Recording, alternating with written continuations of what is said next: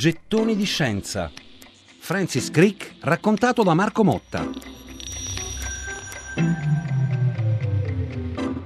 È senza dubbio la persona più brillante che abbia mai conosciuto. Non smette mai di parlare o pensare, diceva di lui Jim Watson. È difficile separare il nome di Francis Crick da quello di Jim Watson, la coppia scientifica per antonomasia, Watson e Crick, quell'alchimia di menti acuminate, spregiudicate, che nel 1953 furono capaci di svelare al mondo la struttura a doppia elica del DNA, la molecola fondamentale della vita. Ma Francis Crick giocò un ruolo importante anche nella decifrazione del codice genetico, l'insieme di regole che dai geni portano alla produzione di proteine, i mattoni di cui sono fatti tutti gli organismi.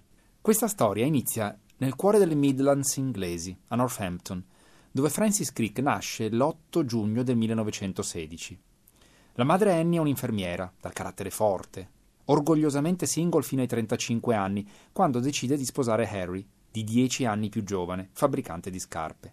Il nonno di Francis, Walter, fondatore della fabbrica calzaturiera, era un naturalista dilettante e corrispondente di Charles Darwin, al quale inviò un minuscolo mollusco bivalve, di cui Darwin pubblicò sulla rivista Nature la descrizione pochi giorni prima di morire. Insomma, un filo sottile lega il padre della teoria dell'evoluzione all'uomo che ha decifrato il manuale di istruzioni della vita. Il piccolo Francis è un vorace lettore dell'enciclopedia dei ragazzi, attratto soprattutto dalla scienza, e vorrebbe a tal punto essere protagonista di una scoperta scientifica da maturare una vera e propria ossessione con cui assilla la madre. E se quando divento grande è già stato scoperto tutto? Eppure Francis Crick, a differenza di Jim Watson, non è un genio precoce. Per i primi 35 anni la sua vita è tutto sommato ordinaria. Si laurea in fisica, senza tanta convinzione, e inizia un dottorato allo University College di Londra, lavorando a quello che avrebbe poi definito il più tedioso problema immaginabile, misurare la viscosità dell'acqua alle alte temperature. Con la seconda guerra mondiale Francis finisce a lavorare nell'ammiragliato britannico sui sistemi antimine. Un ufficiale della Marina ci restituisce una foto di Crick in quel periodo.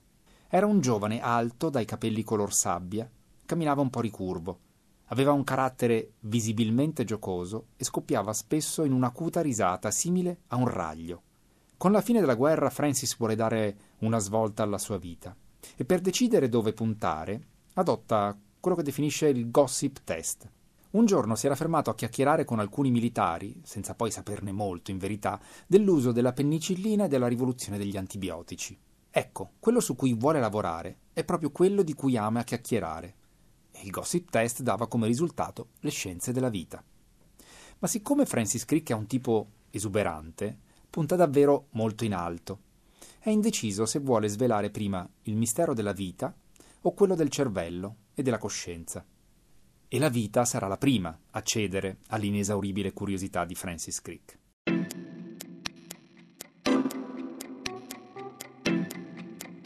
Gettoni di scienza.